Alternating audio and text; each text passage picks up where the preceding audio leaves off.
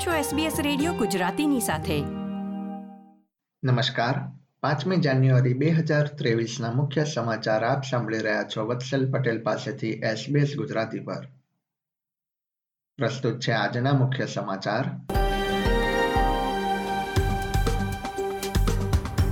Western ઓસ્ટ્રેલિયાના અમુક વિસ્તારોમાં બુશ ફાયર તો કેટલાક ભાગોમાં પૂર.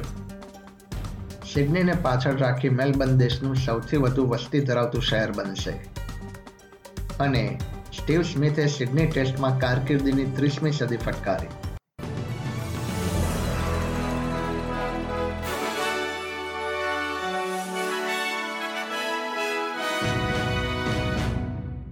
હવે સમાચાર વિગતવાર.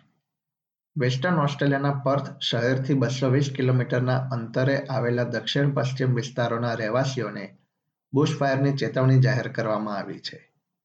આ વિસ્તારોમાં થોમ્સન બ્રુક બ્રુકહેમ્પટન ગ્રીમવેડ કિરૂપ, મુલાયુબ ન્યુલેન્ડ્સ તથા નોગ્રુપ વિસ્તારનો સમાવેશ થાય છે. બ્રુકહેમ્પટન રોડની આસપાસ આવેલા વિસ્તારના રહેવાસીઓને જોખમ હોવાના કારણે તેમને તાત્કાલિક ડોનીબ્રુક સ્થળાંતર કરવા જણાવાયું હતું. બુધવારે સાંજે લાગેલી આગને અગ્નિશામક દળના અધિકારીઓ કાબૂમાં મેળવવા માટે પ્રયત્ન કરી રહ્યા છે. વેસ્ટર્ન ઓસ્ટ્રેલિયાનો એક ભાગ બુશફાયરનો સામનો કરી રહ્યો છે તો બીજા વિસ્તાર પૂરથી પ્રભાવિત છે. બ્રુમ તથા ડર્બીના વિસ્તારોનો ભારે પૂરના કારણે સંપર્ક કપાઈ જાય તેવી શક્યતા છે. ફિટ્સ રોય ક્રોસિંગ તથા અન્ય સમુદાયોને પૂરની અસર થઈ છે. રાજ્યની ઉત્તર તરફ જતા એકમાત્ર રસ્તાને નુકસાન થતા મહિનાઓ સુધી તેનો સંપર્ક કપાઈ જાય તેવી શક્યતા પ્રવર્તી રહી છે. વિસ્તારના સુપરમાર્કેટ્સ તથા ઘરોને નુકસાન થયું છે અને અમુક જ વિસ્તારોમાં પાણી ભયજનક સપાટી સુધી પહોંચ્યું નથી. પંદરસો લોકોની ક્ષમતા ધરાવતો રાહત કેમ્પ સંપૂર્ણપણે ભરાઈ ગયો હતો. મેલબર્ન આગામી સમયમાં દેશનું સૌથી વધુ વસ્તી ધરાવતું શહેર બનવા જઈ રહ્યું છે. કોરોના વાયરસની મહામારી દરમિયાન ઘણા લોકોએ મેલબર્ન છોડ્યું હોવા છતાં પણ ચોંકાવનારા આંકડા મળી રહ્યા છે.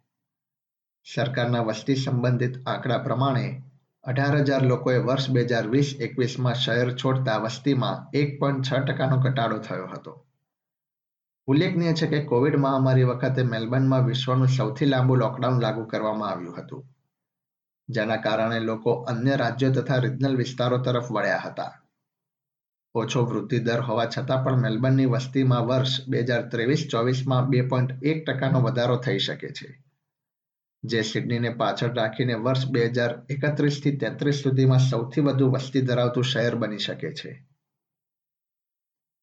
ઓસ્ટ્રેલિયા તેની રાષ્ટ્રીય સુરક્ષા વધુ મજબૂત કરવાના ભાગરૂપે નવી મિસાઇલ્સ તથા રોકેટ ખરીદશે વર્ષ બે હજાર ચોવીસ સુધીમાં યુદ્ધ જહાજો, નવલ સ્ટ્રાઇક મિસાઇલ્સ તથા વર્ષ બે હજાર સત્યાવીસ સુધીમાં જમીન પર હુમલો થઈ શકે તેવા લાંબા અંતરની રોકેટ પ્રણાલીનો ઉપયોગ કરવા સજ્જ થશે.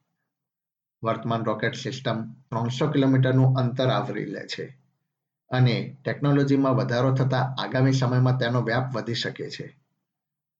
ઓસ્ટ્રેલિયન સરકારને નવી સાધન સામગ્રી માટે એક બિલિયન ડોલરનો ખર્ચ થઈ શકે છે. ગોલ્ડ કોસ્ટ ખાતે બે હેલિકોપ્ટર વચ્ચે થયેલા અકસ્માત બાદ કોકપીટનો વીડિયો સામે આવ્યો છે, જેમાં પેસેન્જર હેલિકોપ્ટરની અથડામણ થઈ તે અગાઉ પાયલટને ચેતવણી આપતો જોવા મળી રહ્યો છે. આ અકસ્માતમાં ચાર લોકોના મૃત્યુ થયા હતા અને દસ વર્ષીય નિકોલસ ટેડ્રોસ તથા નવ વર્ષીય લિયોન ડી સિલ્વા ગંભીરપણે ઘાયલ થયા છે. બ્રિટનના એક દંપતી તથા પાયલટે પણ દુર્ઘટનામાં જીવ ગુમાવ્યો છે. ન્યુઝીલેન્ડ સરકારે ચીનથી આવતા મુસાફરો માટે નેગેટિવ કોવિડ નાઇન્ટીન ટેસ્ટ અમલમાં નહીં મૂકવાનો નિર્ણય લીધો છે. કોવિડ નાઇન્ટીન બાબતોના મંત્રી આયસા વેરેલે જણાવ્યું હતું કે તજજ્ઞો સાથે ચર્ચા કર્યા બાદ નિર્ણય લેવામાં આવ્યો છે. તેમણે ઉમેર્યું હતું કે institute of environmental science and research virus શોધવા માટે ફ્લાઇટના ગંદા પાણીની ચકાસણી કરશે. ઉલ્લેખનીય છે કે તાજેતરમાં ઓસ્ટ્રેલિયા, નોર્થ અમેરિકા અને યુરોપના દેશોએ ચીનથી આવતા મુસાફરો માટે નેગેટિવ કોવિડ નાઇન્ટીન ટેસ્ટનો નિયમ અમલમાં મૂક્યો હતો. રમતના સમાચારોમાં ઓસ્ટ્રેલિયાના બેટ્સમેન સ્ટીવ સ્મિથે તેની ટેસ્ટ કારકિર્દીની ત્રીસમી ટેસ્ટ સદી ફટકારી છે. આ સાથે તેણે સર ડોનાલ્ડ બ્રેડમેનના ઓગણત્રીસ ટેસ્ટ સદીના રેકોર્ડને પાછળ છોડી દીધો છે. સાઉથ આફ્રિકા સામે સિડની ક્રિકેટ ગ્રાઉન્ડ ખાતે રમાઈ રહેલી ત્રીજી ટેસ્ટ મેચના બીજા દિવસે સ્મિથે આ સિદ્ધિ મેળવી હતી. તે એકસો ચાર રન કરીને આઉટ થયો હતો. બીજી તરફ, ઉસ્માન ખ્વાજાએ સિડની ખાતે સતત ત્રીજી સદી ફટકારી હતી. એસબીએસ ગુજરાતી પર આ હતા પાંચમી જાન્યુઆરી ગુરુવાર બપોરે ચાર વાગ્યા સુધીના મુખ્ય સમાચાર. આ પ્રકારની વધુ માહિતી મેળવવા માંગો છો?